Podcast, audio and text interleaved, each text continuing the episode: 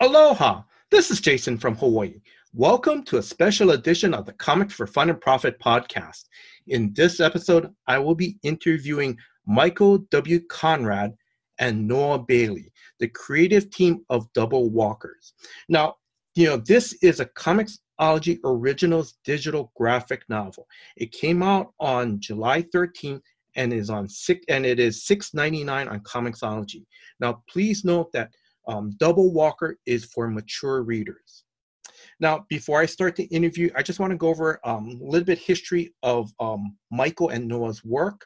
So Michael um, is he is working for DC. He's currently writing Wonder Woman and the Midnighter backer story in Action Comics with Becky Cloonan. Is that correct, Michael? That um, is correct. Yeah. And then also, too, you also read you also wrote. Correct me if I'm wrong. I know you wrote Future State Immortal Wonder Woman. You mm-hmm. uh, you did a short story in Superman Red and Blue number four. That's right. Okay, and then also too um on now correct me if I'm wrong because I when I was doing some research, you also are doing something called Mystery School Comics Group. Eh, yeah, Mystery School Comics Group is um, kind of this umbrella term that uh, my partner Becky Cloonan and I use um, for our self-published works and for making enamel pins, patches, mm-hmm. prints. It's just kind of like all the stuff that we collectively do. Mystery School Comics Group is also kind of like this imagined uh, publisher that um, is responsible for Double Walker through Comixology Originals, as well as Noah and I's previous book, Tremor Dose, mm-hmm. um, which you'll see print um, in no- November of this year through yes. Dark Horse Publishing. Okay. All right. And then thank you, Michael. Okay. So for Noah, now, according to Comixology, and I quote, as an illustrator, he has created work for the classics and independent films and literature, as well as regular as regularly being featured in art books and periodicals. Now, Tremor Dose is your first um, graphic novel, but no, I did a little bit of research also too that, now correct me if I'm wrong, your first published work was in Josh Bayer's The Black Hood, it, and it's an anthology of um, depression and anxiety. Is that correct? It is, yeah, yeah, yeah. I did a I did a short comic for yeah Josh Bayer's uh, yeah, an anthology that he put together back in like 2015, I think. Oh, okay. Yeah. And then also too now when um Comixology mentioned like that, you know, or actually I'm gonna ask, what kind of work do you do like quote unquote for classic and independent films? You know, are you doing anything currently in like for any current movie posters or is it for independent feature films? I'm just gonna ask for like a little bit more if you could explain okay. a little bit more.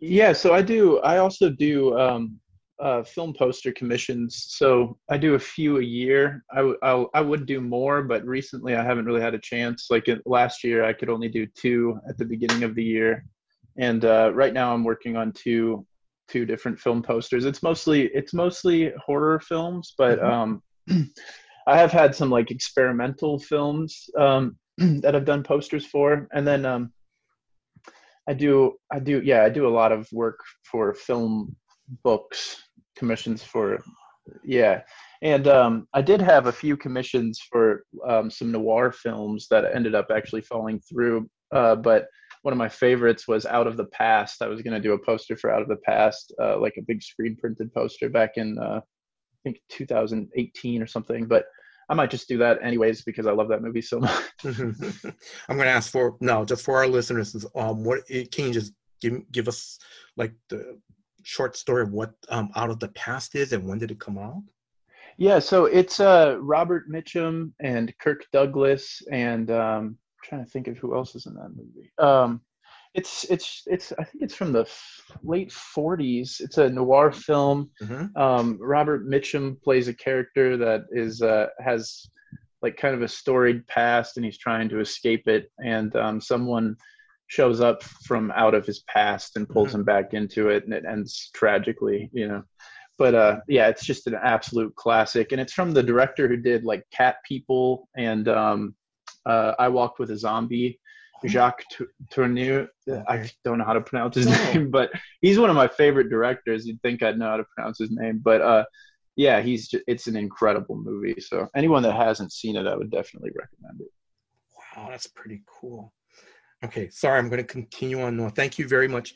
And then you know, and and listeners, you know, as Michael has mentioned that you know that um, they've that you know that he and Noah have worked on also Tremor Dose. that's going to be coming out from Dark Horse Comics and it's going to come out on November 30th. Now, for Michael and Noah, did I miss anything, any of your guys, anything in your guys' background? Um, no, I think you're pretty comprehensive. I have, I wrote an issue of Doom Patrol that I'm very proud of.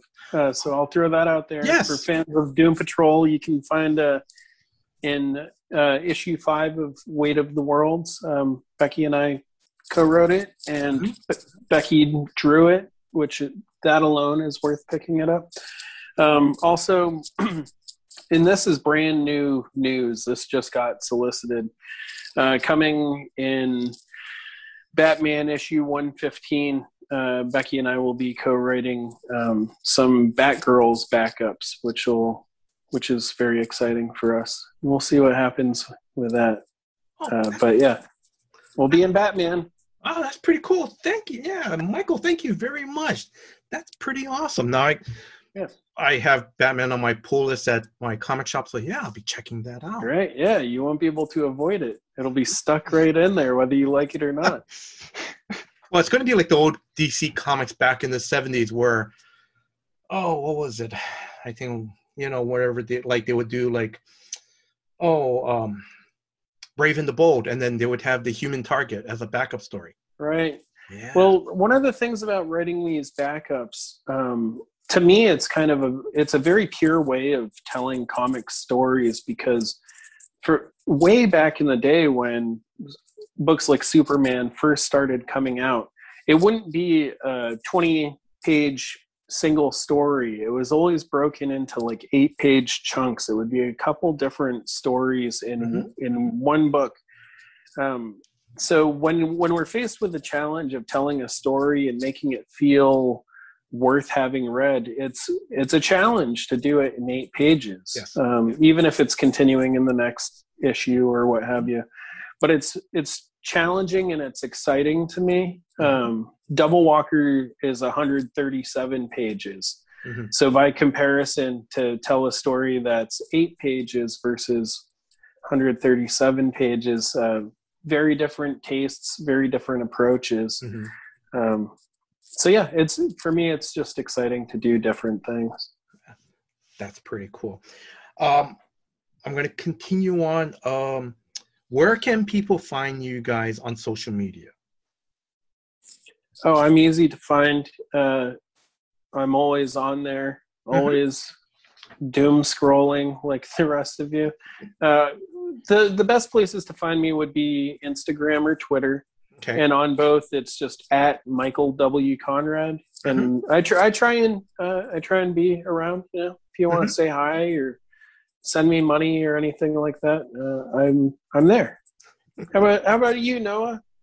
Um, I'm on Instagram at Boyish Death Tribe, and then on Twitter it's Boyish Death, and mm-hmm. uh, yeah, that's my handle. I, am sorry, I love that handle. he wanted he wanted uh, Michael W. Conrad, but I had already used it. So yeah, that's how we met. Actually, I tried to steal his name. he offered me he offered me money for it. He's like, "I'll give you two hundred bucks." Mm-hmm. Yep. All right. Um, I just wanted to. we'll we'll probably touch back on that a little bit. Um, okay, now before we start getting into the interview, I also I want to stop to say, you know, I want to give a big shout out to Pamela um, Horvath. She's the publicity director of Superfan Promotions. So, you know, Pamela, you know, mahalo. Thank you in Hawaii. Thank you for arranging, you know, this interview. I'm going to ask, did you guys want to add anything to that? Oh, absolutely. Pamela is a is an unsung hero. Um, she is behind a lot of the books that that you hear about that you might otherwise miss out on. Yes. And Pamela has really been out there. Um, you know, Double Walker is a boutique book. It's a book that um, it's not superheroes. It doesn't look like anything else on mm-hmm. on the on the market. It doesn't feel like anything else on the market. And Pamela has gone above and beyond to make sure that the book gets the attention that it deserves. Mm-hmm. And so she definitely deserves part of the credit for the fact that we're number one in the new releases on Comixology and have been since the book came out, essentially. And that's that's mind blowing because there's a, many new releases, including things by people with a lot of strength and power in the comics industry. So I'm not sure what mahalo means. Does that oh. mean thank you? Yes, it does. It's thank you I would, wine. Mm-hmm. If, with your permission, I would like to say mahalo to Pamela as well. No, that's great. Yes, thank you. Yeah, she, she yeah, she's done so incredible work, and she's such a sweet person. And uh, yeah, I'm incredibly thankful to her and the whole team over at Superfan. And uh, yeah, he's he's absolutely right. We we wouldn't be anywhere without without them. So yeah, and then I and Michael, correct me if I'm wrong. So again, you guys were like in the Comixology, you guys were number one, right? When a book yeah. came out. Oh. Still are. We're oh. managing. We're managing to hold on to it. It's it's wild. It's unexpected. Mm-hmm. Um, uh, yeah, I don't. I all I can say in response to it is just thank you. You know, um, mm-hmm. we did we did our part. We made the best book that we could, and we're yes. trying to make sure people know about it. But really, it's mm-hmm. um, thank you to everyone who's checking it out. Yeah. No, but I just want to say congratulations. You know, on that success. Thank you. Yeah. Thank, thank you. you. very much. Yeah. Okay, so I'm going to start. So, where did you guys grow up? Um, I grew up in the Quad Cities in Iowa, on mm-hmm. the border of Iowa and Illinois, um, mm-hmm. on on the Mississippi, a few hours west of Chicago. Um, not not much going on here, honestly. So, just lot, watched a lot of horror films and just films in general growing up. That was like my whole childhood, really. What I'd read tons of comics. Those were, you know, mm-hmm. that was my entire childhood. That's really all I can say about that because it's very boring otherwise. So. yeah, I grew up in a small town as well. I grew up in in New Hampshire, uh-huh. in in New England, uh, in a small town called Merrimack, which is I don't know. It's like maybe 45 minutes north of Boston. Mm-hmm. Um, so I grew up feeling like I was close to this major metropolitan area, but it was just out of reach. It wasn't, there was no train, there was no bus, there was no way for me. Uh, my parents wouldn't have let me go there anyway. Um, but I, I, I knew like oh there's a beautiful city right over there full of college students and big ideas and dreams and comic shops and record stores. Uh, but no I, I, was in a small town with a tiny little library mm-hmm. uh, no movie theater. I think we got a bowling alley when i turned like 12 mm-hmm. so that was really exciting. Couldn't afford to go to it. Mm-hmm. so i spent i spent a lot of time in the library um, just checking out mythology books and whatever comic books they had. The, very small library, so limited exposure to a lot of stuff. So I feel like maybe part of the reason why I've continued to love comic books and um, weird movies and stuff like that into my adulthood is because I I didn't have great access to that kind of thing growing up. No, but actually, I was gonna say, you know, Michael, for you and Noah, it sounds great for you guys because the thing is, there's no other distractions around. Because I mean, um, you know, um, you know, because Michael, for you to be in the library, I mean, that's, you know, you know, it's great because then you're focusing on, you know, you know, looking through things from Ray Bradbury, you know, um, you know, totally. some classic, some classic stuff and also too the mythology too because it it because and I'll touch upon it a little bit later in when we talk about Double Walker, but I could see the mytho- the strong mythology Scottish mythos correct me if I'm wrong Scottish mm, Scottish mythology in the story and that's incredible. Yeah, yeah you know, in a way it is fortunate to I'm also of a generation that had less distractions. I didn't have easy access to the internet we owned video games, but the types of video games that we had in in my youth were like Atari games. Yeah. Which which wouldn't command as much attention and commitment as as a modern day game that takes 80 Yeah. hours to complete. Yeah. Um, I I think I don't think those things are bad. I don't think that excellent like man, there's so much cool TV right now and Yeah. streaming and all this. Yes. I don't think those are bad. I don't think it's taking away from the imaginations of, Mhm. of children. I think it everything feeds the imagination. Mhm. Uh, for me, just the main course of my imagination being fed, you, you hit the nail on the head. Ray Bradbury was a was a huge one, Yes. huge one.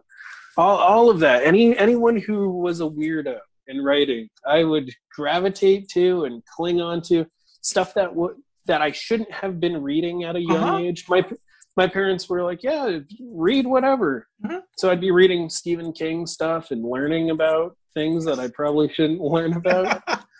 um, and and yeah, absolutely, it's it gave me a love and a passion for all types of writing. Just Mhm. like how you Noah, you must have spent a lot of time drawing as part of your your escape from your little town in the same way that I was reading to escape. Oh yeah, yeah, yeah. I, I, my teachers used to tear up my drawings all the time because I wouldn't be paying attention and I just draw all through class. yeah. No, the other thing too, no, what's I think what's um what's really good is um and I'll get into you know your influences in a bit, but already you've mentioned about your love for classic horror stuff or even noir films like from the 1940s. Um you, you know because I, I like to think myself as a as a as sort of a film buff, but I'm not the film buff where it's um well, I'm the film buff that kind of knows those, those key films like Orson Welles, um, Citizen Kane, you know, Seven Samurais. Mhm. You know, that other film that you mentioned about Robert Mitchum and Kirk Douglas, I've never heard of it, but now I'm kind of going, that that sounds pretty cool. And Oh yeah. you know, and then also too, you know, we talked about, you know, before we started the interview, you talked about, you know, so, you know, the the classic um, horror movie called The Changeling with um, um, oh, George George, C. Scott. Scott. Yes. Yeah. You know, so you know, and it really shows that you know you have. It's great that you have this love for um, these these classics. It really is. Oh, Yeah. thank you. Yeah, that's honestly that's like I think film is probably my biggest influence um as far as the way that I compose images. I'm Mhm. always especially with noir films, I'm I'm constantly drawing inspiration from those. There's this great movie called The Setup by Robert Wise. He he did uh um West Side Story and Yes. uh yeah, and The Haunting. Um but yeah i i mean the the the lighting effects and the shadows and the use of black and the, and you know the foreground midground background and uh, like orson welles was was a master of that you know so i'm constantly drawing inspiration from those things Yeah. So no, but that's great. And like I said, no, I'm going to touch upon that in a little bit. Okay. So um, no, I'm going to start off with you um because you said that you did you have a comic shop in your in your town?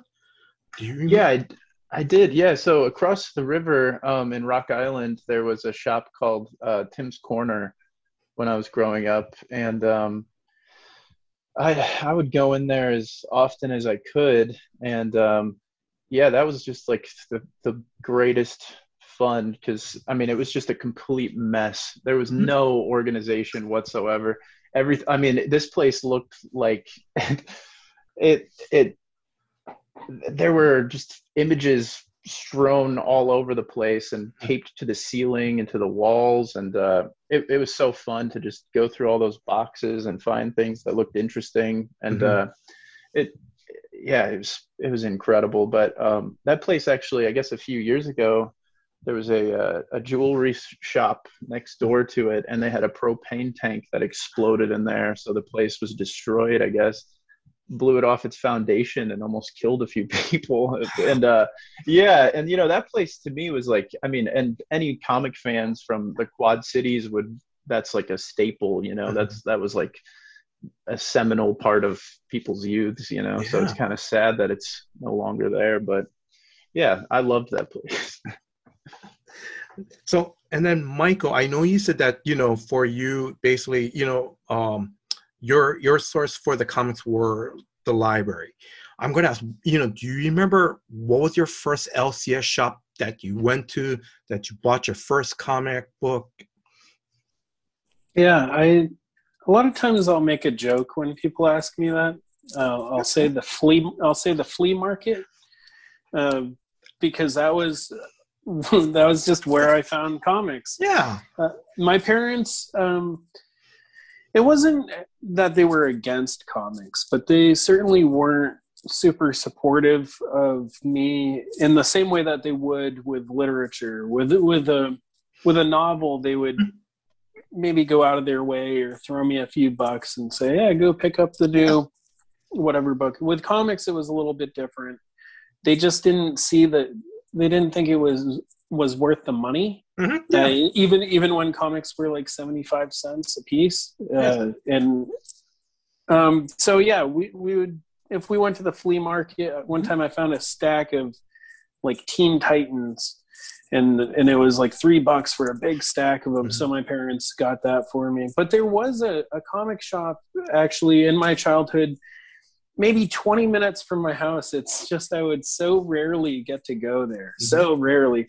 Eventually I got a paper route and I would save all my money and and I would wait all year until that one blessed day when when mother would drive me to the comic shop and she would wait in the car. She would say, "All right, go in. You know, don't be long. 15 minutes." Mm-hmm. And I I'll have kept this like mental uh, idea of like, oh, I want to get these comics. Yes. And I, I never wrote it down, which was a real mistake because the minute I walked into that shop, I would not be able to remember a single thing that I wanted to get. So I ended up leaving with a bunch of just kind of random things. Yeah. Um, but I used to love to get uh, anthology stuff or, or one shots, one and done. Yes. When you're when you're poor and have limited access, it was mm-hmm. really great to be able to. no, I'll get a, a Tales from the Crypt reprint, and it's going to mm-hmm. have like five or six stories in it, or I'll get a What If Spider-Man uh, married Mary Jane, or or whatever. Yes. Because yeah. you know, you know, like okay, it's one and done. I was yeah. so used to picking up a comic and have it be part three of a seven part story and no i'm never going to be able to track down the rest of this mm-hmm. and and my partner and i make jokes about how that's part of what contributed to us becoming writers is when you're when you're unable to fill in those gaps with with the issues themselves uh, you just imagine what happened mm-hmm. oh silver surfer ended up beating galactus in this that this way or or what have you yeah uh, so you learn how to tell stories by not having the story in front yes. of you. Mm-hmm. But yeah, but Michael, I'm going to comment. I understand because I grew up in that time in the 70s. Because basically, I remember my mom wanted me to try to read more books. I never, because in the 70s, I never read books. You know, um, she, my mom used to read comics, but she didn't want me to read comics because, again, and I'm going to say probably probably back then in the 70s where the stigma was comics were not it's it's not literature it's you know it, it you know it, it's it's not a book it's not a complete book you know but but i but then i'm going to say that's so cool when you mentioned your first comic shop was a flea market because those were the best you know those were the best because you know 10 cents for a comic you know mm-hmm um, you know, and and and as and as a kid, we we just didn't care. We didn't care if Wolverine is the first appearance of Wolverine in Hulk 181. I don't care. That guy with these claws popping out of his hands, that's so cool. You know? Yeah, yeah. I I didn't have that kind of collector mentality. Yeah, uh, I had I had a a degree of it in that I had a limited number of comics and I wanted to keep them in good condition because I knew, you know, I own 20 comics. I want to, I want to be able to reference these things. I love to draw images that I would see in there. Um, and I, I love that we're talking about how um, the reputation of comics is evolving. It is continuing to change. We're seeing, and it's part of it is because of these movies. You know, like everyone's loves the MCU movies. Yes. So then they they end up reading a comic. Yes. Uh, and oftentimes, I'm sure they're blown away by how good the comic is yes. and how, in certain ways, it's better than a film. Mm-hmm. Um, and beyond that, I mean, our generation are growing up and becoming the future educators. I remember when I was in in English class, my senior year, I was in a advanced placement English class, and I had this teacher who was kind of cutting edge. And uh, one of the things that we were assigned to read over the summer leading into senior year was V for Vendetta by Alan Moore, of course. And and I was like, I can't believe like this is a high school thing. Like my parents kind of have to buy me this comic. Or by then I already owned it. I was yeah. I was working and stuff, but um, so even that was in '97 or '98. Uh, even then, you know, people were starting to come around, and I think here we are in 2021, and yes. um, and we're seeing uh, comics more um, respected and mm-hmm. more more seen as something that is not garbage that yeah. is quite possibly as good as as literature it's yeah. it's art with a big a mm-hmm. yes. um, noah before i continue on do you want to add anything to that um well oh i guess yeah you know i guess uh, when i was in high school I I had terrible acne and I was like so so depressed, you know, and I was scared to talk to people and uh, I I remember I would just read comics all day long. I wouldn't I would just pretend I wasn't there, you know. Mm-hmm. And anywhere I would go, I would bring a handful of comics with me just so that I could disappear, you know. And uh that that was like the biggest thing that got me through that time was like, you know, the Sandman and all of anything Alan Moore wrote and anything mm-hmm Grant Morrison, you know, and uh, yeah, I think I think that as far as escapism goes for kids, uh, comics are like the greatest the greatest way to escape, you know, yes. and uh, I'm uh, yeah, it's it's like life changing stuff, you know. Mm-hmm. But I mean, sorry to add a sour note. no, no, that's fine. Yeah. Um, before I continue on, I'm this is off the cuff because you guys already mentioned Alan Moore, Grant Morrison. I'm going to ask have have any of you guys ever met Neil Gaiman or Grant Morrison? Michael has. Michael's met Grant Morrison. They've they've had a they've had a fun night together. They hung out. It's it's true. So I went to I went to visit friends at, at a signing in LA. Mm-hmm. And um, the friends were my now partner Becky Cloonan was signing with Gerard Way when they did uh, True Lives of the Fabulous Killjoys for Dark Horse Comics some years ago, and they were signing with a bunch of other great creators. Mm-hmm. And um, I met up with Becky and, and Gerard, and uh, we no, I met up with Becky, and we walked into the green room, and there was a bunch of creators in there, and everyone's talking and like having snacks or whatever, getting ready for the signing to happen. Mm-hmm. Then all of a sudden, the place went dead silent. You could hear a pin drop, and I I look over my shoulder at the door. Some something powerful has happened to this room to where no one is speaking anymore and I look over and and there he is. It's Gerard Way. And I mm-hmm. was like, oh, the rock star, you know, mm-hmm. singer of My Chemical Romance. Everyone is showing respect and being quiet.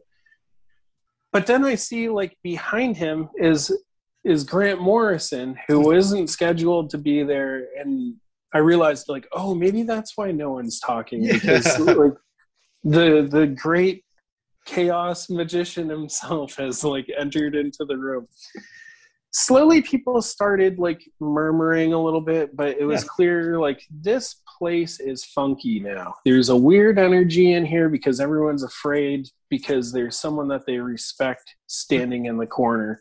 Yes. So so I I turned to Grant. I'm a huge Grant fan, uh, and I said, Grant, uh, I'm not gonna ignore this. I am a huge fan, and he was like, "Oh, thanks," you know, like, and we start laughing, shaking hands, this and that, and all of a sudden the room comes back to life, and it's all good Yeah. we start, you know, just talking a little bit. And Grant's like, hey, there's a Pee Wee Herman art show happening next door. You want to go over there and check it out? And so I went over. It was a Pee Wee Herman themed art show with all kinds of weird stuff going on. And just Grant and I walking along, talking about books we like, this, that, and the other. We were there for a while, like well over an hour. Then all of a sudden, these women rolled in a cart uh, full of alcohol. Uh huh. They said, "Hey, would you guys like a drink?" There, I guess the show wasn't open, and the, just the powers of Grant got us access into there. Uh, so I looked at Grant, and Grant was like, "Yeah, I'll have one."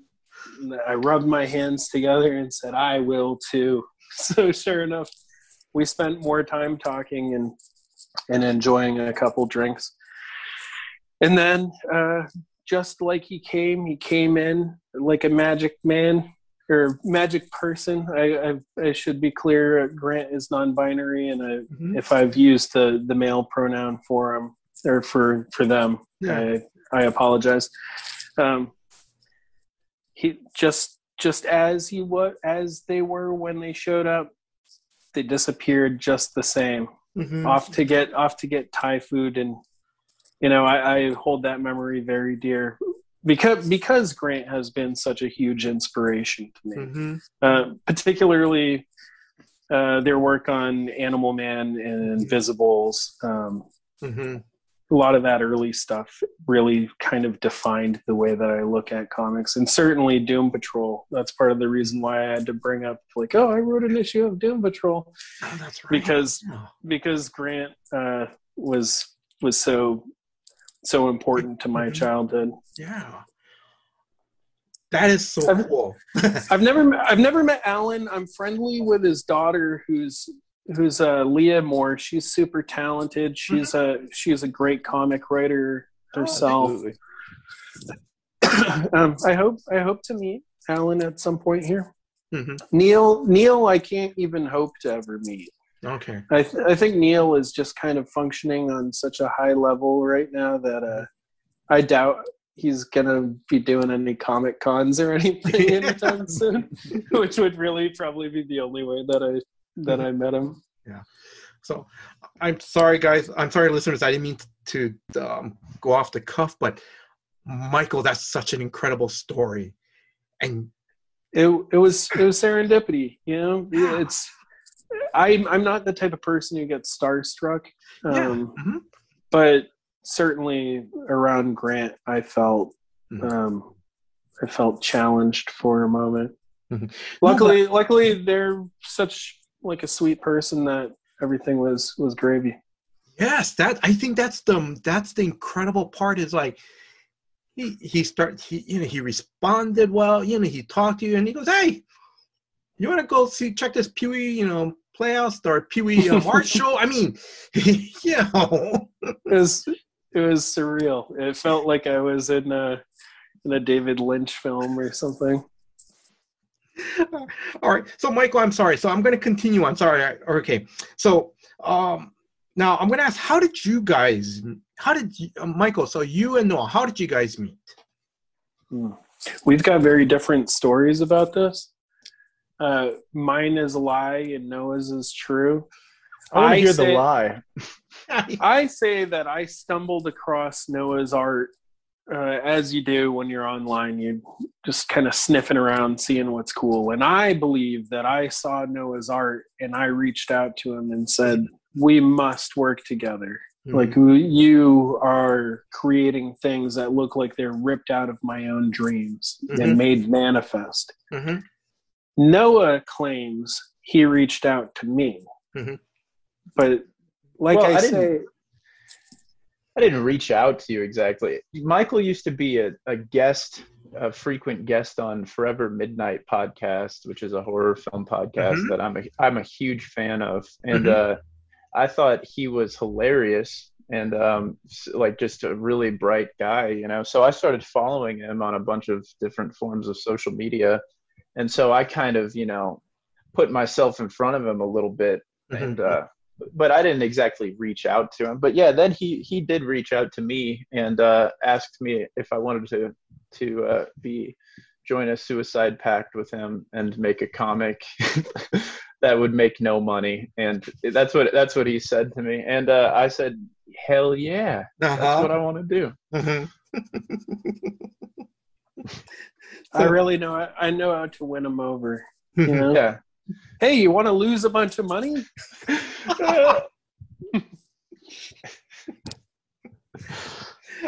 okay, so we're going to segue in to Double Walker. So, um, for either one of you guys, Michael or Noel, you know, what is the premise for um, Double Walker? Wow.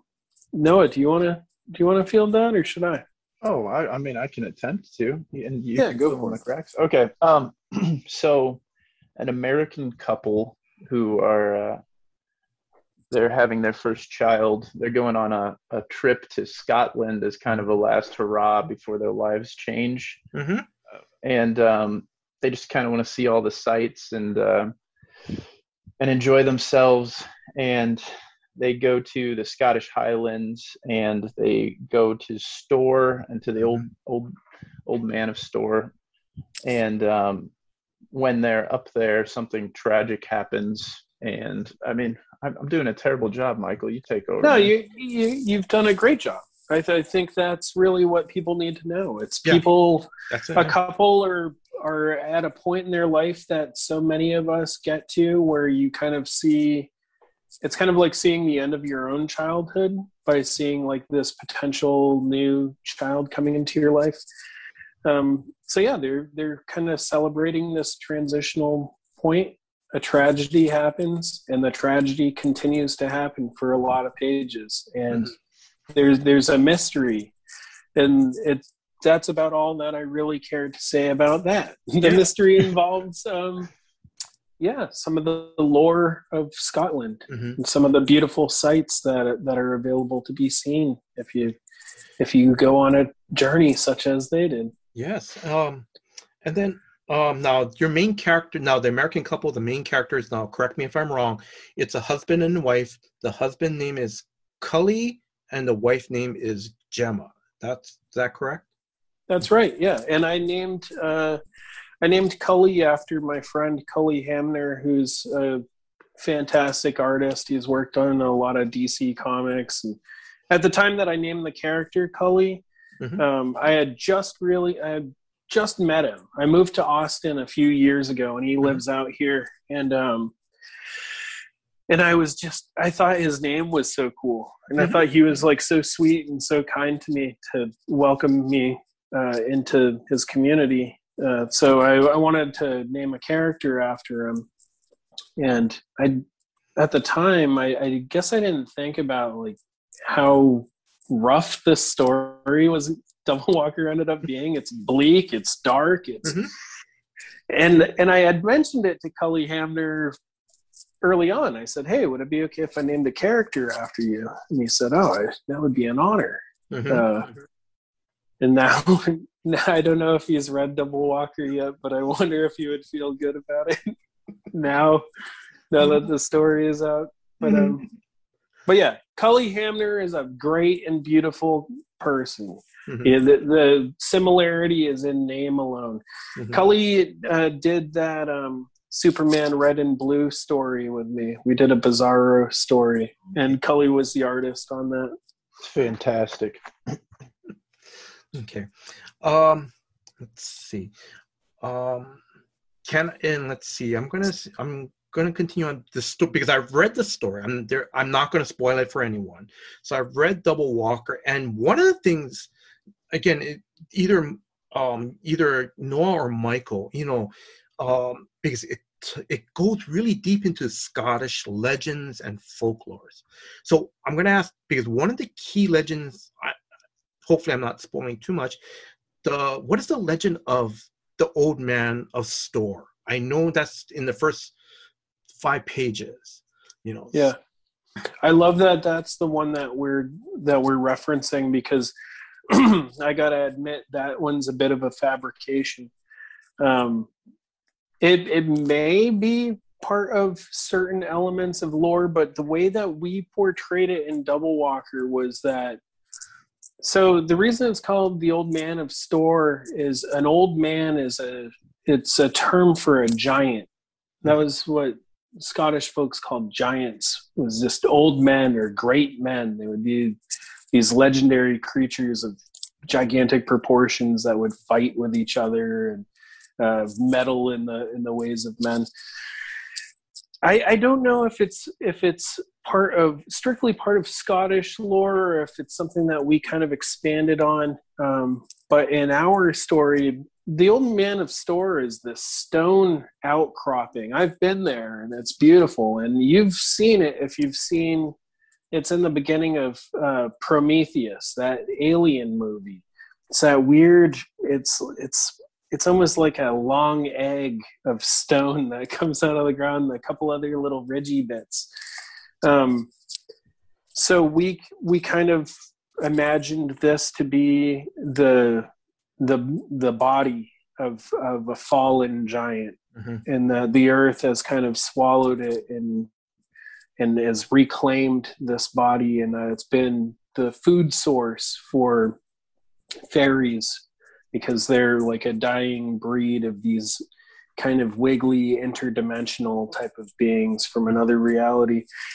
Um, I think some people in who know more about Scottish legend would say you've made that up. That isn't part of our thing.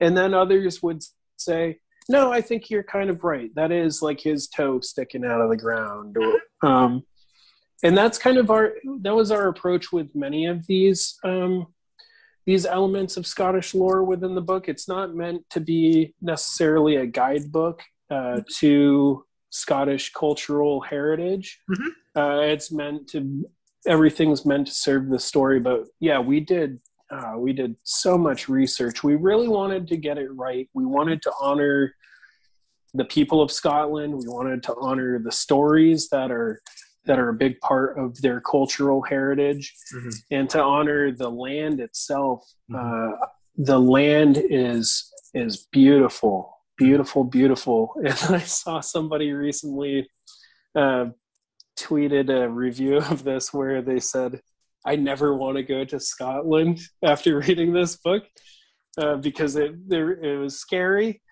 And I wanted to reach out to them and say, please go to Scotland. Like Scotland is great. Like I don't want to get on on the bad side of Scottish folks. Yeah. This is a love letter to that culture, yes. to that land, mm-hmm. and to the lore. So any liberties that we've taken, uh, uh, please take them with a grain of salt. Um, I'm not again. I'm not going to spoil anything, but you know, I've read the story. I what I love is the barkeeper and how he tells the story, and the, you know, whatever the many legend, and and I'm sure if you know, if I go to, you know, I'm going to say for you guys, you Michael and no, if you guys come here, if you guys go down to one of these, you know, and not a not one of these famous bars, but just a regular town bar or something, you know, where locals hang out, I'm sure you're gonna have someone that's gonna be going, they're gonna tell you tales, you know, of Hawaiian folklore and legend, and then they're and and as many stories are orally told down the years, and even some written ones, it's it's always gonna be um, not warp, but um, things would be added. Things would be, you know, the the, the true intent would be some be be, be muddled. You know? Right. That and that's why in every mythology you'll have a variety of different versions of the same tale. It'll be the story of Hercules and, and his labors, and each one, you know, it'll maybe change a little bit. And in some of like Hercules' labors, one is like he's got to clean uh, he's got to muck a stall mm-hmm. for like a giant horse. Yeah. And you know the person who put that labor in there they were like man i hate mucking the stall. Yeah. you know like it's the worst job of them all. Let's have this demigod have to do that. So I, yeah i think in every culture um, with an oral tradition you see it kind of in different areas like i'm sure in hawaii in different areas there's certain legends that are told just a little bit different maybe highlighting that particular area a little bit more or this particular uh, group of people are more important in the story. A favorite god uh, favorite spirit takes a takes a stronger role. But yeah but but um but Noah Noah was really responsible uh, for those those lore sequences feeling uh, serious and feeling like they had great merit and value. In the hands of a lesser artist those would have been such awful scenes. So i, I just got to give noah his props right now. Mm-hmm. um, do it when you're telling fairy stories there is a huge possibility that you're going to get laughed out of the room because American culture has changed the way that we engage with fairies. Mm-hmm. To we are expecting Tinkerbell, a fairy godmother, like a Disneyfied, a very safe, wholesome kind of approach to fairy tales. So, without Noah creating that visual language and defining the script in a way that was undeniably scary and mm-hmm. wasn't um, and wasn't at all what one might expect of a fairy story in, in 2021 United States. Uh, that's really a, a, credit to Noah and the research that he did as well. Mm-hmm. so I'm going to ask, so Noah, like off the cuff, so what kind of research did you do like for, um, for, you know, the landscape in the book, um, the, and basically the bar setting where majority of the story is taking place?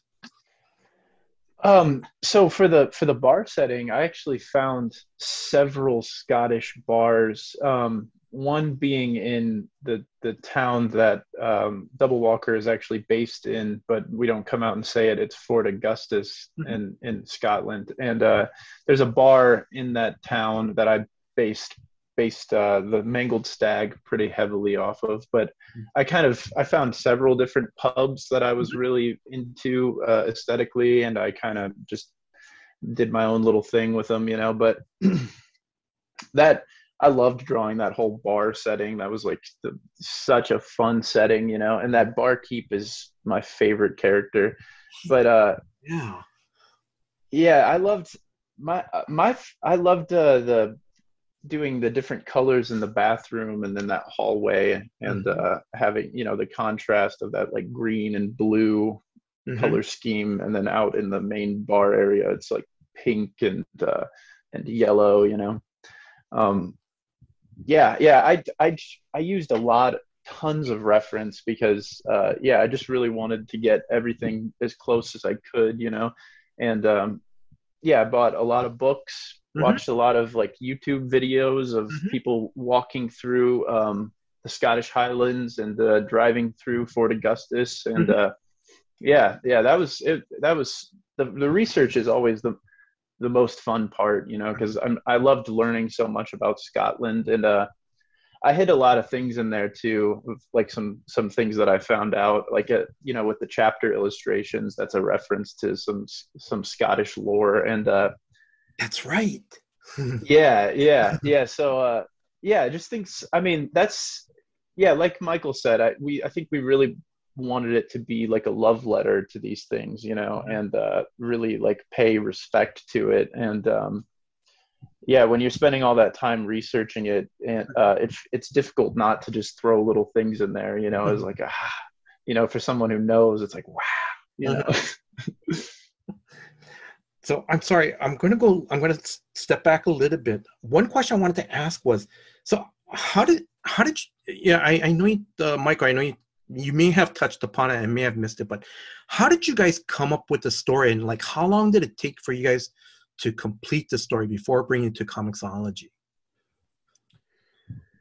Um, so when our first book came out, uh, Tremor Dose came mm-hmm. out in Noah help me out. It was it was on like Halloween of 2019. Yeah, yeah. Um, I happened to be in Scotland at that time. Mm-hmm. I I was out in uh, I was out in the UK for a, for a comic book convention called Thought Bubble. It's one of my favorite conventions. Um, and part of what is my favorite about it is that it it gets me into the UK. I go mm-hmm. out there, do that, and then uh, then we usually stay a little bit longer and try and see a few things. And on this particular year, we we were like, let's go to the Isle of Skye. Let's go to like let's go to on what is essentially the journey that Cully and Gemma go on. We mm-hmm. we went to these places. We we stayed in the town that this thing was based on. We went on the hike up Storr. We went to Loch Ness. We did all these things. and it just kind of sat somewhere in the back of my mind. I, I was like, wow, this place is beautiful. I, I could live here. Yes. Came back from uh, came back from there. Got together with Noah. We knew that we were going to do another book with Comixology.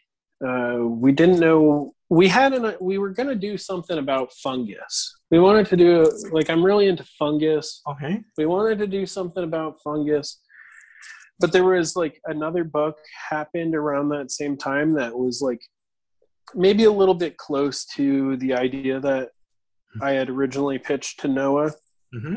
so i thought it, it it was like it a lightning bolt struck me or something. I was like, oh, this this will be the story. I've always been uh, really into the idea of doppelgangers, which is the which is what double walker means. Double walker is a translation of of of a doppelganger. So I reached out to Noah and I said, listen, I know this isn't fungus, but I've got this idea that's really creepy and I want you to believe in me, and I want. They marketed Tremor Dose as a horror book, and we never really saw it as a horror book. We saw it as just kind of like weird, you know, just like it's just maybe science fiction or something. Mm-hmm. And I said to Noah, you know, if if we're gonna get marketed as horror, let's do something truly mean spirited, something that is, is, brutal and rough.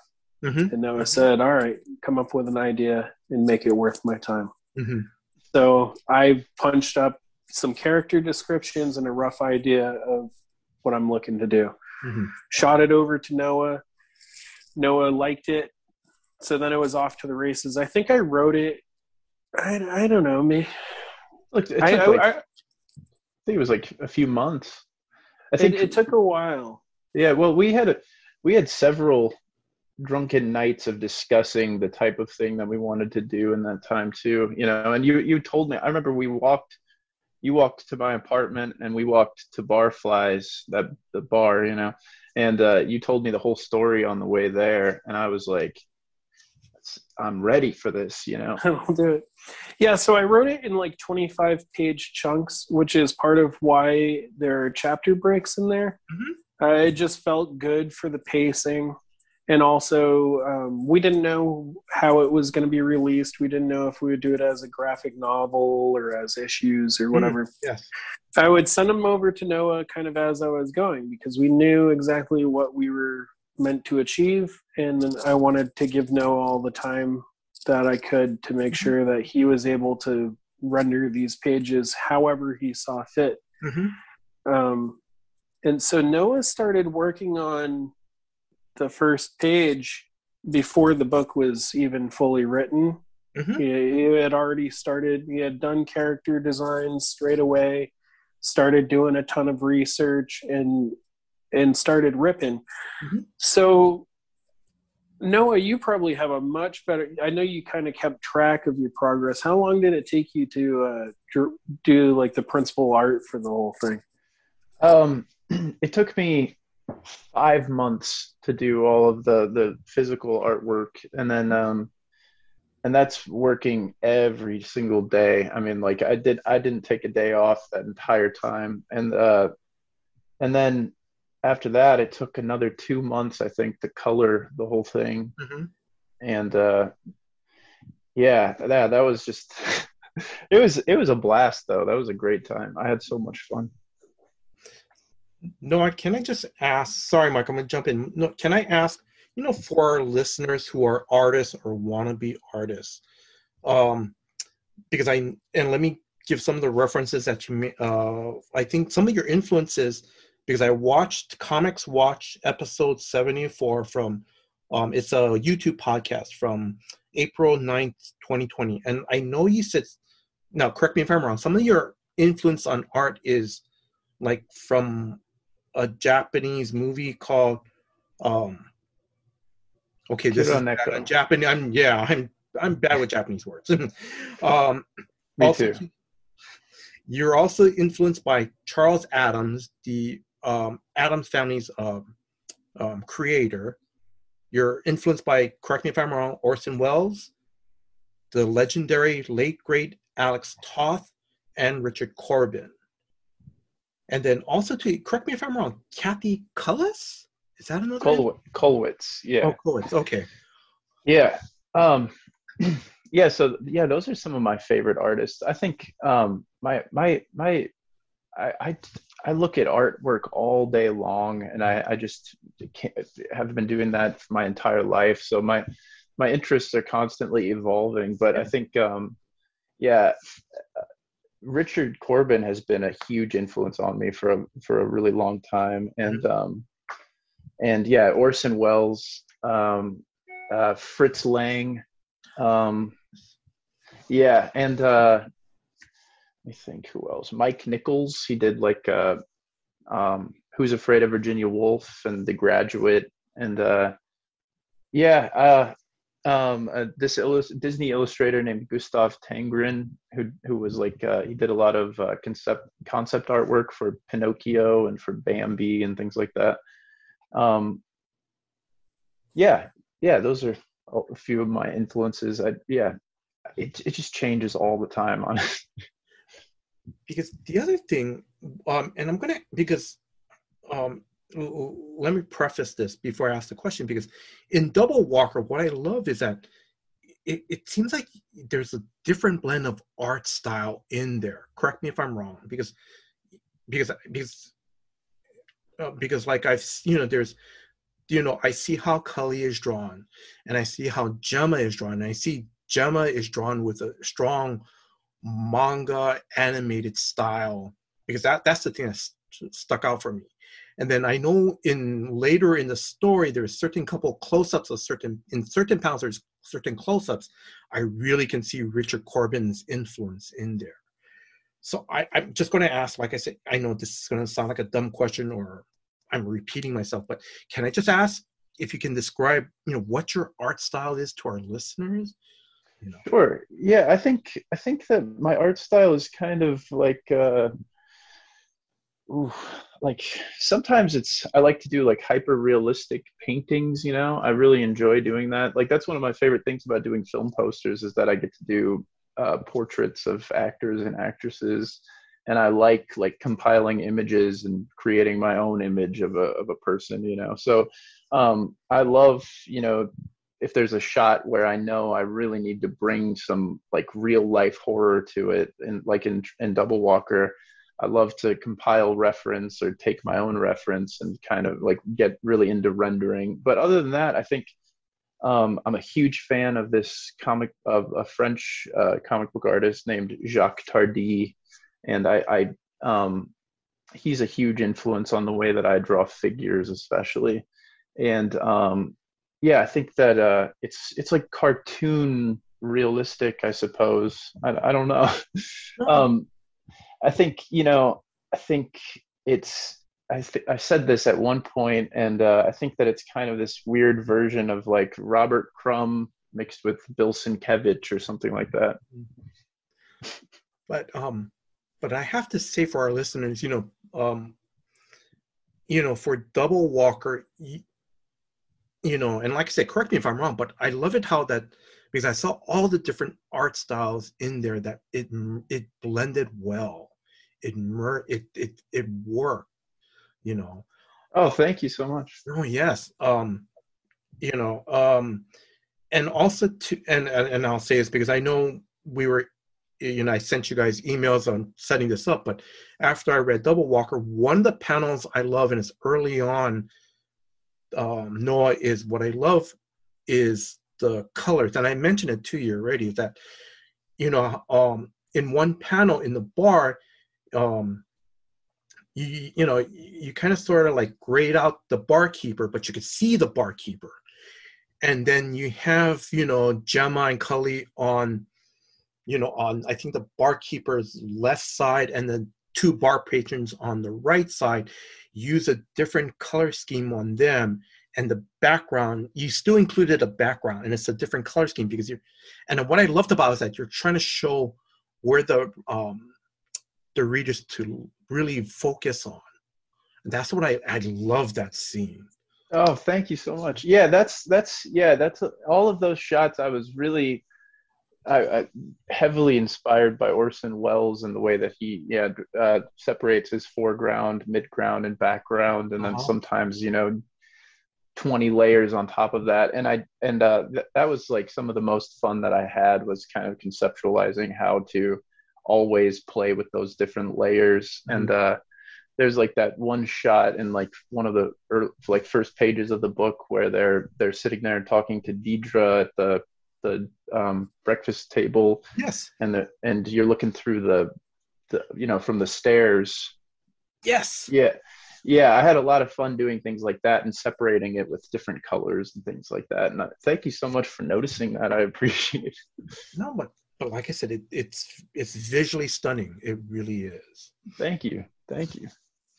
Um, Michael, I'm sorry. There is one question I wanted to ask. I didn't write it down um, in the story, and correct me if I'm I think it was like one of the inspectors, of course, you know, because they they kind of sort of because with all this murder mystery was going on and stuff like that, you know, um, because one of the inspectors thinks that it's some type of one of the one of the um, these murders maybe has to be linked to one of the legends now, one of the inspectors mentioned something about, yes, we used to, back in the old days, we used to do this, this, and this. And he mentions a lottery. My question is, is that a reference to Shirley Jackson's short story, The Lottery? Yeah, I think that's that's definitely kind of the line of thinking that I wanted people to go into. Mm-hmm. Um, whether it was directly that short story or if it was um, something like what you might see in like Wicker Man or one of these old kind of pagan rite situations where someone must be sacrificed and yes. it's almost like a celebration like yay you get to be the one who is fed to the to the green man or whatever but definitely like it was a deliberate choice to use that term lottery because that short story had such a profound effect on me as a young person that I and it always seemed like such a bizarre thing because when I think of lottery now, if I'm not if I'm thinking of it outside of a literary context, I think about like I don't know, like a bingo hall or yes. some someone spending a bunch of money on Powerball. Yeah. uh, it's it's like silly and goofy to me. Mm-hmm. But then that story is so incredibly serious that um, that I wanted that like moment where if you've if you've read that short story and you're familiar with it, to feel like oh I, now I understand the gravity of this thing. That's really cool that you caught that, and it's I, these are the type of things that like Noah and I look for in mm-hmm. readers. So often readers think like no, it's our job to critique this piece. I'll, I'll have you know, as creators, we're we're critical of of the reader. We're mm-hmm. critical of y'all's ability to get on our level and to and to hang with us and to see the things that we're trying to do, whether you love them or hate them. Yes, that is that is for the individual to determine. And mm-hmm. bless you, you're welcome to your opinion but it's so great and it's so heartening when someone like you will notice the hard work that Noah's done to create a visual language that shows depth and depth of field and, and things of that nature, and to pick up, you know, a tiny little one word uh, literary reference. That that means a lot to us. Thank you so much. No, you're you're welcome. Um, because I'm going to say Michael because for Shirley Jackson's The Lottery for that short story to have an impact on you, it shows that it also had an impact on me because I read that short story for my high school English. I don't know. So high school, and, and we're talking 40 years ago. Yeah. I've read a bunch of other short stories during that, you know, in those classes. I don't read, you know, I, you know, I vaguely remember those, but, you know, um, but when I saw that, I was like, whoa. yeah, uh, that's the power of stories, right? Uh, I not every story is going to stick with you for a lifetime. yes. Uh, and it's really neat when something does and and you don't get to choose this the memories you have that's like the great lamentable thing about the way that our brains work right is Mhm. We can remember something foolish or something painful from our childhood so clearly Yeah. but we can't remember like our mother's face you know my mother passed several years ago and i str- i've struggled to remember like the sound of her voice but meanwhile, I can remember what my neighbor sounded like when he was making fun of me on the playground. Yeah. We don't get to choose our memories, and uh, I, it's a real testament to the strength of of a story when a story manages to make the cut in in the little bit of bandwidth that we have to be able to draw from our memories. And even if it's just the name, even if you don't remember exactly what happened Mhm. in the book The Lottery, you remember an emotion. There's like a there's an emotional response to it. yes. This thing was weird. This thing harmed me a little bit. This thing caused a a little scar on my brain that is a maybe a good and beautiful thing. So uh, what a cool what a cool shared thing that we have there and that's the power of of creating something is when you feel that connectivity between we wish uh, to feel connected to the people that read our work we wish to feel like this is a shared experience Mhm. we've done a lot of work to make this thing happen and now the reader becomes like the most important component to it one of the most important things i learned in school about reading was we read lord of the rings not lord of the rings lord of the flies different lord book No, yes. we yeah. read lord we read lord of the flies and the the teacher kept talking about the symbolism the symbolism. There's a scene where uh, they're talking about this pink granite uh, there's pink granite all over the island and the teacher said you know what? That's like a little bit of foreshadowing because like one of the kids falls off a thing and his blood goes on the sp- splatters across the granite. That's foreshadowing. Mhm.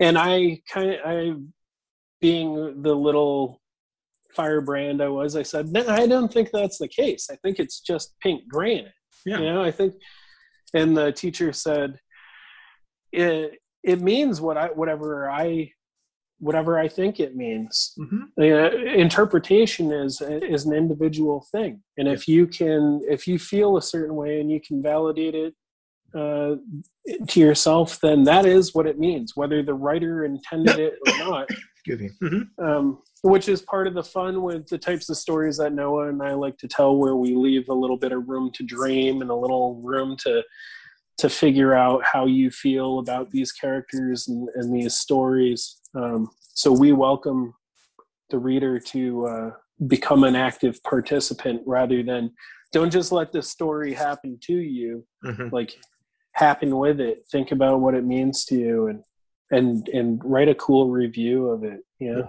do that give it five stars and send us money Do it on Goodreads too. Come on, Goodreads.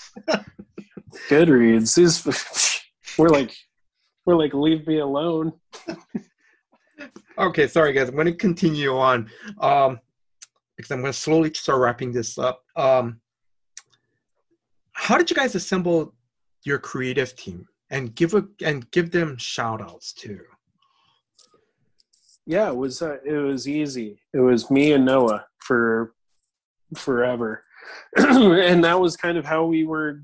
That's how we had planned on it being. It, that's how it was with Tremor Dose. It was just the two of us. Uh, we we didn't have an editor. We didn't have anything. With Double Walker, um, we wanted to bring in a letterer, yes. particularly because we we were getting a little tight on time, and quite frankly, uh, we both had other things to be doing, and we we also wanted it to be like the highest quality that we could get. Mm-hmm. So we we called up the folks over at Ghost Glyph. Mm-hmm. um, Taylor Esposito lettered it um, mm-hmm. with his team and did an incredible job. Turned it around super fast. We're awesome about us nitpicking and having them go back in and, and get things just right. Mm-hmm. perfect, perfect, perfect. And then it, eh, with regard to some of the design work with the book, mm-hmm. um, we've got this this friend, and he's one of the most creative people and most talented people that we know, uh, Kyle Ahrens. so Noah Noah kind of brokered that one because I said Noah, like anything with with regard to the visual quality of this book, I'm leaning on you because he, he Noah's got a visual IQ that I can't touch. so Noah was like, I'm bringing in a ringer, and I'll let Noah talk about the process of bringing Kyle in and what Kyle brought to the team.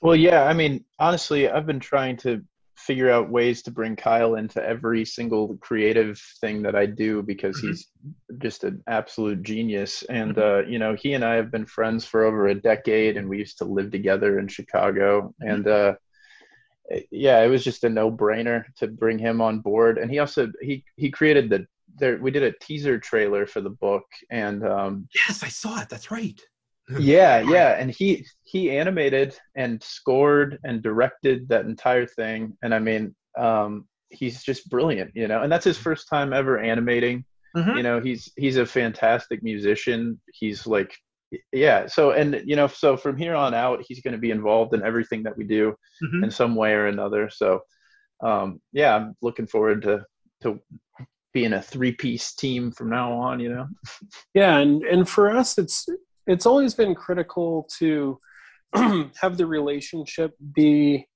um, be kind of front and center. Like Noah and I have to trust each other a lot. Mm-hmm. With these projects, there's contracts involved, and there's money, and there's this, that, and the other. and it's so funny because um, we're both always trying to like surrender parts of our money. Mm-hmm. Like we we will we'll develop the contract. There will be X amount of money involved, and then it'll be between us to defi- to determine how it gets distributed. And we're both always like, "I'll don't worry about me, bud." Like, meanwhile, eating ramen for dinner every day. Don't worry about me. You just make sure that you're all right. mm-hmm. um, so it's it's that is what's critical. That is that financial suicide pact that we talked about way back in the day. We're gonna agree as two people, mm-hmm. Noah and myself, that no matter what, we're going to continue making these stories, whether people show up for them, whether mm-hmm. there's money, whether if we got to print these things ourselves mm-hmm. at Kinko's at 2 a.m. with borrowed money, that's the way it's going to be. And that is the creative spirit. That is the drive. That is the only reason that these things have been even moderately successful is because we have refused to stop. We've refused to compromise. Mm-hmm. We've refused to do things that we know would probably sell better. To, Noah's refused to alter his style. Mm-hmm. I've refused. We sent this book to a couple of um, publishers, at least the pitch, mm-hmm. uh, before we decided, like, oh, we're definitely going to go with Comixology Originals again. And one of the notes that we got back was like, ah, we're concerned about the pacing of it. Mm-hmm no, you don't get it. Like that's the whole thing. Mm-hmm. That's the whole thing is the pacing. Yeah. It's meant to be uh, something that draws you in and makes you keeps you turning the page because you want to see what's going to happen. If we give you a, the big thing straight away, mm-hmm. you can fold the book in half, fold your iPad in half in this case, and uh, and you're done. Mm-hmm. This is it's kind of like a um, it's like these older movies that Noah likes. It's like A24 movies. It's you know the the Eggers type stuff, the Ari Aster type stuff, where it's it's horror of a psychological yes. ilk that and that takes some time. We got to make you care about these characters and care about their circumstances and then pervert that and change that and make it make it hard to watch what's happening mm-hmm. and you're stuck you're stuck watching this thing fall apart before you well, yeah and you know at the beginning when when after he wrote the story we were both we did get a few negative reactions from some some people in certain offices about you know the the content mm-hmm. involved and we were both like if they want us to change it we'll print it ourselves mm-hmm. and we'll do like nice screen printed covers. We'll you know it'll be all diy yeah. We don't need a publisher you know and we're fully ready to do that at any point honestly. That's... and i'm hoping that we do more of that at some point you know. Yeah it would be really neat to branch off and be completely independent of any kind of corporate machine but realistically speaking Comixology has been very, very good to us, and we're we're really thankful to be part of that platform. Absolutely, yes. Mm-hmm. Um, yeah, it gets a lot of eyes on something that they might miss out on otherwise. Yeah, totally. I'm gonna because I'm gonna um because I'm gonna mention because I think what's really great um because you know Michael as you said you know comics have literally come a long way and we're not just talking about storytelling and so forth. Because michael i'm going to point back you know like when you're growing up you didn't have a comic book shop you had a library. Noah you had a comic book shop you know you know close by to you. Nowadays with comixology it's whoever has internet whether it's someone on lanai on a small island of lanai as part of the hawaiian chain that you know that of course definitely will not have a comic book store. Majority if they do have a bookstore there it'll probably just only carry the big two you know to someone that's living in small town usa whoever has internet they have accessibility to comixology you know so they get to read you know your stories um basically day of release which is incredible that that is incredible and it's super heartening because like the day after this book was made available we were getting people from india saying oh i love this story. Yeah. people from all over the world. So for us to be able to have that kind of reach overnight. Yes. And for many of these people um, you know if you've got amazon prime kindle unlimited mm-hmm. or comixology unlimited you get access to this thing for free mm-hmm. and you should take advantage of that. And if you don't have access to it for free, it's you know it's six ninety nine for 137 pages. You, hard to beat that deal, but you you definitely bring up something that's super important to us, which is if I had something like Comixology at my disposal as a young person, uh, there's tons of free content on there. Mm-hmm. There's like you, there's a whole free section uh, that would have changed my life. Mm-hmm. It, to have access to some stuff for free and to be able to look and see like it's like having a comic shop in your pocket. Yes. So in that way, uh, we're so lucky to be part of this thing, and that's kind of the direction of comics. We love physical media. You know, we can't wait for the day when we're holding a copy of Double Walker and it's and it's right there and you put it on your shelf and you look at it and you say there is a thing that i have created and i can pick it up and i can pop myself on the head with it if i so see fit um, but to be able to exist for a time in the digital space um, where it's like a strange secret to people who don't access comics in that way mm-hmm. um, is kind of exciting and it's kind of neat too when someone we've heard from a number of people like I downloaded Comixology just to check out your thing. Mm-hmm. It's like cool, like go explore, like see what else you find on there. Uh, because for a lot of these people, it's their first time comic readers. Yes, because they they've seen they've seen reviews or they've seen interviews with us or something and they realize like oh this isn't like any comic book i've ever heard of before mm-hmm. this looks like that weird scary movie i watched last year and blah blah blah go on check it out. Double walk yeah. maybe comiXology yeah, that was one of my favorite things that someone said in a review was that they couldn't believe that comiXology would put out something this weird as an original you know because and uh, that's why comiXology is so cool because they really do let the creators just do what they want and they're incredibly supportive.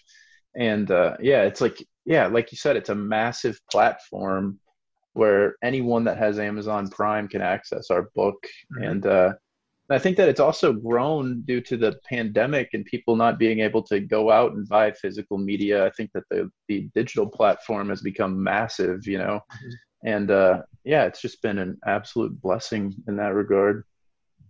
Yeah, so we hope people, if you're in a town where you don't have a comic shop or you don't have a a shop that offers you a ton of options, like here's a, here's a weird option, here's something, yeah, here's something that um, is going to be unlike the type of things that are that are typically found in your in your LCS and we love local comic shops. We we we don't see a competition between the digital space and uh, local comic shops. In fact, it's been kind of proven uh, that you aren't harming your your comic shop at all by occasionally purchasing something off of comiXology. So it's okay. Comic sales are are doing really well this year. Yes. Um, support your local comic shop, but also support you know, Noah and I. We're just two people with the help of Taylor and and Kyle and mm-hmm. We we made a thing and we made it with love and and the thing that we get to love now is knowing that people are stumbling across this thing or seeking it out and having their minds blown. Maybe being a little damaged by it. That works for us. One other thing I want to add too, I think what's great with, you know, um, with um, Double Walker being released on comiXology first digitally. What's great is the people that either love digital or you know love both digital and hard copies. We can go tell our friends about it. The ones that want no, no, I I, I only want to you know I want something in my hand where I can turn the page, but we can you know but we can uh, you know tell them this is a good book when it comes out through whatever publisher pick it up you know right yeah absolutely yeah i think um i think sometimes people gotta quit telling themselves that they're something. Mm-hmm. like oh, i'm a physical guy. I'm a this guy or that guy. Quit telling quit tell, like why are you making weird rules for yourself? Like you can go re- read some read it on your phone on the toilet. Who cares? Check it out if it connects for you, yes, cool. It doesn't mean that all of a sudden, like now you have to buy all your comics on a digital platform and get a hard drive and a. Don't worry about it. Mm-hmm. You can just check it out. Like, why quit being a weirdo?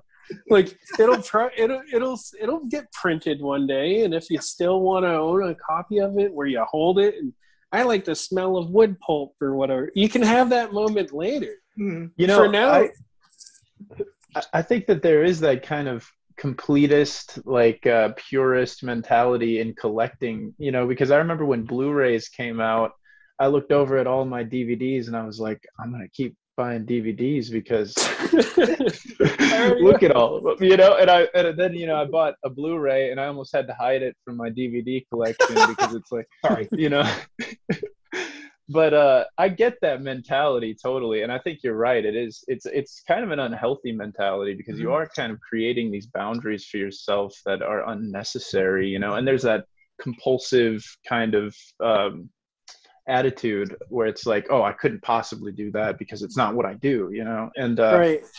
I hate it because I, I hate when people limit themselves. Mm-hmm. Like I hate when people say like, "Oh, I can't I can't draw or I can't write or some it's like you're to you've with that attitude, you're right. You can't. You've already stopped yourself. You've already prevented. You've already created a wall. Mm-hmm. And uh, and I'm not judging these folks. I have negative self talk all the time. Mm-hmm. But I would encourage people live a little openly. The um, there's all kinds of novelty that will happen to you when you allow novel things into your into your sphere. Mm-hmm. like trying a different type of food or like smiling more often. You know these are these are wild concepts. Mm-hmm. and i have to remind myself to do these things. Uh, and i'm encouraging people to do that specifically with regard to double walker. If you've never checked out um, a digital book before maybe this is the first time. Maybe it'll be the last time maybe you'll spend a moment with it and decide like man i, I really can't read it this way. Mm-hmm. but i encourage you to give it a shot and uh, it would be an honor uh, for us to be your your first effort at it. Absolutely. Greatly appreciated. Okay before i start moving on to the fun questions because i'm slowly wrapping this up um because you know i read double walker on comixology. You know i really love it because to me you know it drew me into the story. Um the dialogue felt natural. Um and like i said again you know you know it, it just kept the story just kept pulling me in more and more. And michael like you said it was a page turner. It, it, it you know for me it really was. And then noah you know like i said i love your art style. It was hauntingly beautiful. Um i love your use of colors. It was and for me like i said i'm not an artist and and i hope i'm not offending you but the colors were just right. It was very subtle you know um it you know like i said it again it's just hauntingly beautiful and visually stunning at the same time. Thank and, i so love much. your play on the colors. Um it, you know i because you know it you know it, it's it's it's a nice it's an um, it's a different contrast from whatever comics I'm reading in print nowadays because it's always bright and so forth. And sometimes I do like that, but for this story, it was perfect. Thank you, thank you. Yeah, you know, I only used four colors throughout the whole book, so um, yeah, I played with you know layering and things like that, but uh, I tried to to stay true to that old you know four color printing look, and uh, you know you layer magenta over yellow to create a red, you know, kind of thing. And um, that was just so fun to play with. And I knew I knew my uh, my constraints on every page, and I was like, how do, how can I make this work? You know. So, but I really appreciate you saying that. Thank you. Oh, no, you're welcome. I'm sorry, Michael. Oh, were you going to add something? Sorry, Michael. Oh, I was just going to say, I I too like we knew that this was going to be full color from the very beginning. Mm-hmm um, and we we knew that uh, this was going to be Noah's first time coloring something of this length and magnitude. Mm-hmm. so I, I had a similar reaction to what I would hope the reader's reaction is when they see this, which is that it's it's dynamic. It's it is it, it's subtle and understated, uh, but so perfectly executed, and it to to me it makes me feel like oh, this is an overcast day always in the story. Always. There's there's cl- big, heavy, ominous clouds that are just waiting to drop rain on you. Yes. And then in the nighttime, uh, in bar sequences, it's that eerie, uh, like what is that? A 10 watt light bulb to light mm-hmm. this whole place. And so there's long shadows cast over everything. Perfect for horror. Perfect for this type of horror that leans into the unspoken and the unseen and uh, the creepy things that that you can't quite make out. Yes. Uh, Noah just nailed it. Love it. Love it. Love it. And he like it's it's such a it's so cool to be able to like check out a, a book and to just be able to be a fan of it. Yes. You know, I can just look at Noah's art and just be a fan. You know, like I, if my name wasn't on this book, I, I would be like, well, it looks awesome. Mm-hmm. You know, let's see, let's see what it reads like. Um, so hopefully we delivered the old one-two punch of giving uh, the story uh, you know, a, a compelling plot, interesting characters, and of course, the most important ingredient of any comic. Uh, it's a visual medium. Make sure that that art rocks. Make sure that it it's out of control. And I, I knew working with Noah, we got that. Half the battle is won. Mm-hmm. A lot of lot of pressure. Make sure the story is cool, man. All right. So I'm going to start slowly wrapping up. Michael, thank you very much. Okay. Fun questions. Let's, you know, fun questions. Have you guys been to Hawaii? I've, never, never been. Yeah, neither of us have been to Hawaii. I've got friends who are from Hawaii. Oh. And they they've often said, uh, "Michael, you should go to Hawaii." And I've said, "Yes, I should." Uh, but I just haven't haven't yet. Yeah. Uh, maybe there will be a cool comic convention or something out there that will be a good excuse for Noah and I to to go out there. We'll we'll say that we're going out there for work, and then we'll just um, we'll go to that bar that you mentioned and hear about um, Hawaiian folklore and drink. Uh, one of those local bars, yeah. yeah, yeah that, that's a, that's enough of a reason to go to, for me. I want to hear about that folklore. That sounds awesome. Yeah, I, I've I'm, I've always been interested in Hawaii. Like Hawaii is, especially where it's like part of the United States. I always I I can say I've been to every single state except for Alaska and Hawaii, mm-hmm. and I I think I'm more inclined to probably get to Hawaii. Yes, I think I'll get to Hawaii and then maybe get to Alaska at some point but yeah, I, am I'm, I'm ready to go. You let me know when there's a convention, and uh, we'll we'll make it tax deductible. We'll get out there. Well, I'm going we'll to you, I'm going to let you guys know they they're actually there are. Oh, Michael. Oh, there you go. I'm, okay. I'm still here. Sorry about that. No, no problem. Okay, but yeah, so there are four conventions in Hawaii. Two of them are on Oahu, one's in Maui, and one is on the Big Island. But yeah, I don't see any reason why we can't hit all four. Uh, yeah. We'll just we'll make it a long stay. All right. Um, let's see. Again, um, can you guys promote your um, social um, media platforms? Yeah, you can find uh, my partner and my favorite artist in the comics game, Noah Bailey. Uh, you'll find him on Instagram at Boyish Death Tribe and on Twitter at Boyish Death. And you can find me on both of those same platforms at Michael W. Conrad. Um, Noah, you got to go check out his social media. He's got a bunch of incredible stuff outside of the the comics that you're able to see. Mm-hmm. Uh, he's got a variety of prints and other mini comics, posters that he has worked on. He's done stuff for like Stranger Things and Halloween and and all these great horror films. Uh, it's if you're into that kind of thing. I mean, I'm I'm hoping you are, and I'm hoping you go go check out uh, at Boyish Death Tribe over there on Instagram. And I'm okay too. You can check me out too, right, Noah? They should check me out. Oh yeah, well yeah. Michael's not mentioning his his solo comics that he's done, which are actually fantastic. I mean, thank you, Noah. No, seriously, he's he's a, he's an incredible artist on his own, and he doesn't even need me. So, uh, yeah, I'm wild. I'm I'm blessed to be working with this guy. He's so talented.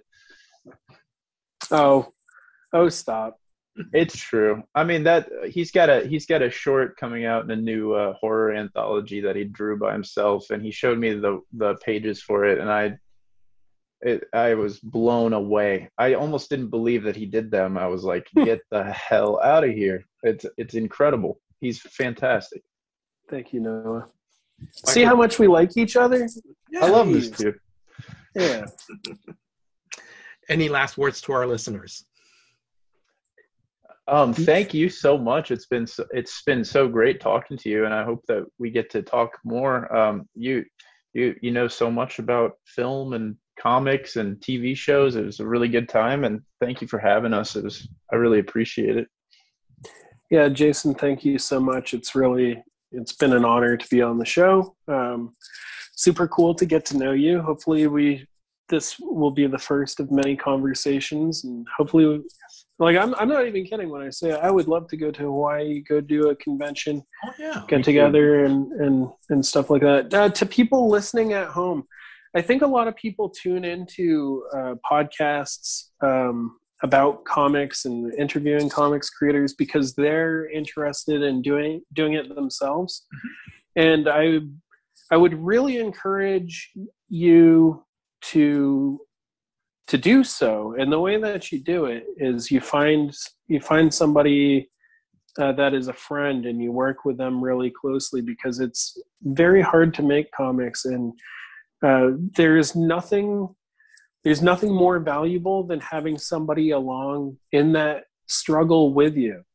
um, and so that's that's part of why like noah and i are playing around but we legitimately have become like brothers in the process of creating these things uh, and it's because nothing was for certain we're figuring it out as we go uh, everything's been little baby steps and it's you know it's getting a little bit better every day. Mm-hmm. Um, but there was a time when um, none of this was possible. It seemed like it would never happen. We were just gonna like make a thing and make 20 copies of it and hand them to our friends and family and and see what they thought. So if you're thinking about doing something, don't wait for somebody to give you permission. Don't say like, "Oh, if I'm not writing Batman, I'm not writing." Go make the thing. Mm-hmm find somebody who's willing to go on that ride with you. Motivate them. They'll motivate you back and you'll get there. And it, and it's a beautiful beautiful journey. And this goes beyond comics. This goes to anything in life. If you wish to do something uh, quit wishing. Go mm-hmm. go get it done. We believe in you.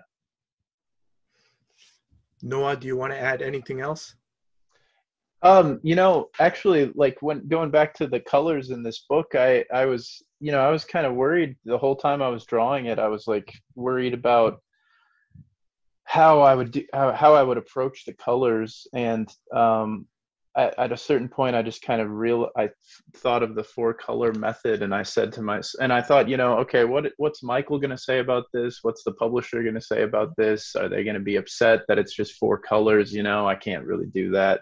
Mm-hmm. and um, that's probably the biggest thing for me as an artist is uh-huh. kind of battling against my own brain telling me you can't do that because it's not traditional you know? You can't do that because it's not going to be what what people expect to see you know? Mm-hmm. and so yeah that's always going to be my advice to to um to artists is to to never allow that to to trap you you know and do whatever you want to do at any moment you know? And uh yeah yeah and i'm and i'm still battling with it you know? Because i i really want to draw in pencil all the time and do watercolors and get wild with it you know? Grab some um oil pastels and make scratches and stuff you know? And uh I'm gonna do that. So so I, I hope that other people find a, find ways to to let themselves be free in that way too. You know. Well, Michael and Noah, thank you very much for those closing words. Thank you very much for you know, encouraging our listeners to you know break through their own barriers to do what whether it's either to make comics to go into a career field that they keep saying no i can't do it you know just basically it's just you know as you know it's just basically just go for it. You know absolutely. Yeah. Totally. Um you know i don't know if that saying yolo i know people probably stopped saying that. And that the reason that people stop saying yolo is because they realize like oh you you don't only live once you live uh, a multitude of times. You're like caught in the you're in a loop of mm-hmm. of living all kinds of lives I, am sure that's why people stop saying YOLO. It's not just yeah. battle. but let's pretend that this is our only chance. Mm-hmm. Let's just pretend. So strive to achieve your dreams. Mm-hmm. Be kind. Be kind to the people around you. Be supportive of other people in their pursuit, and uh, and bless you. And, and bless you, Jason, for having us. This has been really a treat. Absolutely. Thank you so much. Thank you very much, guys. You know, so Michael and Noah, you know, I wish all the success, you know, for Double Walker. It already sounds like it's a hit on Comixology. So again, to our listeners, you know, please check out this original graphic novel on Comixology. Um, Michael and Noah, mahalo. Thank you for your time. You know, for giving me the opportunity to interview you guys. Thank you. Thank you very much for your time. I know I said it was going to be an hour and we've passed that. but thank you very much. You weren't counting on me talking, man. I talk a lot. it's okay. It, I, I, will be honest with you, Michael. I, I prefer, you know, creators to, you know, to, you know, talk, you know, to talk instead of just giving short clip answers and then, you know. But it's just thank you, you know. And then if you if you got to edit it down, that's fine, baby. No, we're all good. No, we're just gonna keep it like this. Yeah. So, yeah. all right. Um, I also want to give a big mahalo to Pamela again for setting up this interview. So thank you very much, Pamela. Thank you very much. Yeah, so, thank you, Pamela. Thank you, Pamela, mm-hmm. and thank you, Chip, too. Mm-hmm. Okay, and I also want to thank Drew, my co-host for Comics for Fun and Profit, for putting this episode together. Drew is the guy who's going to do all the hard work behind the scenes and if you are a new listener, please check out new episodes of Comics for Fun and Profit that comes out every Saturday. Until next time, guys, you know, thank you for your, you know, to you, the listeners, thank you very much for your time. Thank you for listening to this episode. Until next time, guys, aloha. Aloha. aloha.